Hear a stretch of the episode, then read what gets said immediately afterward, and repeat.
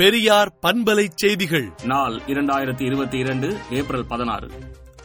இந்திய திருப்பி இந்தியாவின் ஒற்றுமைக்கு எதிரான விளைவுகளை ஏற்படுத்தும் என்று அன்புமணி ராமதாஸ் கூறியுள்ளார்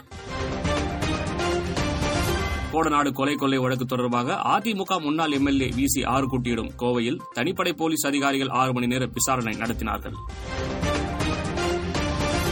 நரிக்குறவர் மற்றும் இருளர் மக்களின் வாழ்வில் அணையா விலக்கை ஏற்றுவோம் என்று முதலமைச்சர் மு ஸ்டாலின் பேசினார்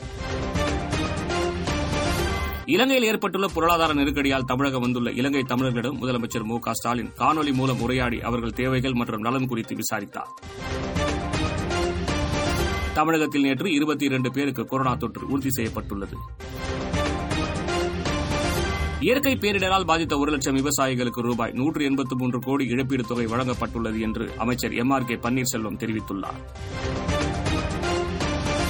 சென்னை தேனாபேட்டை சைதாப்பேட்டை இடையே ரூபாய் நானூற்று எண்பத்தைந்து கோடியில் உயர்மட்ட சாலை எவ்வாறு அமைக்கப்படும் என்பது குறித்து வரைபடம் வெளியிடப்பட்டுள்ளது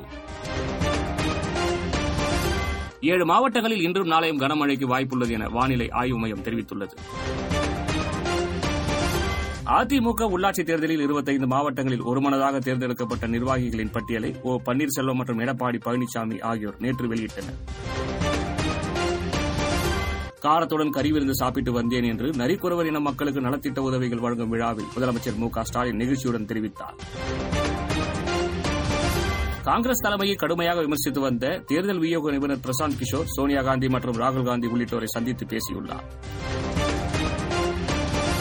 ராஜ்யசபா எம்பியான அர்பஜித் சிங் தனது சம்பளத் தொகையை விவசாயிகளின் மகள்களுக்கான கல்வி மற்றும் பிற நலன்களுக்கு வழங்க முடிவு செய்துள்ளாா்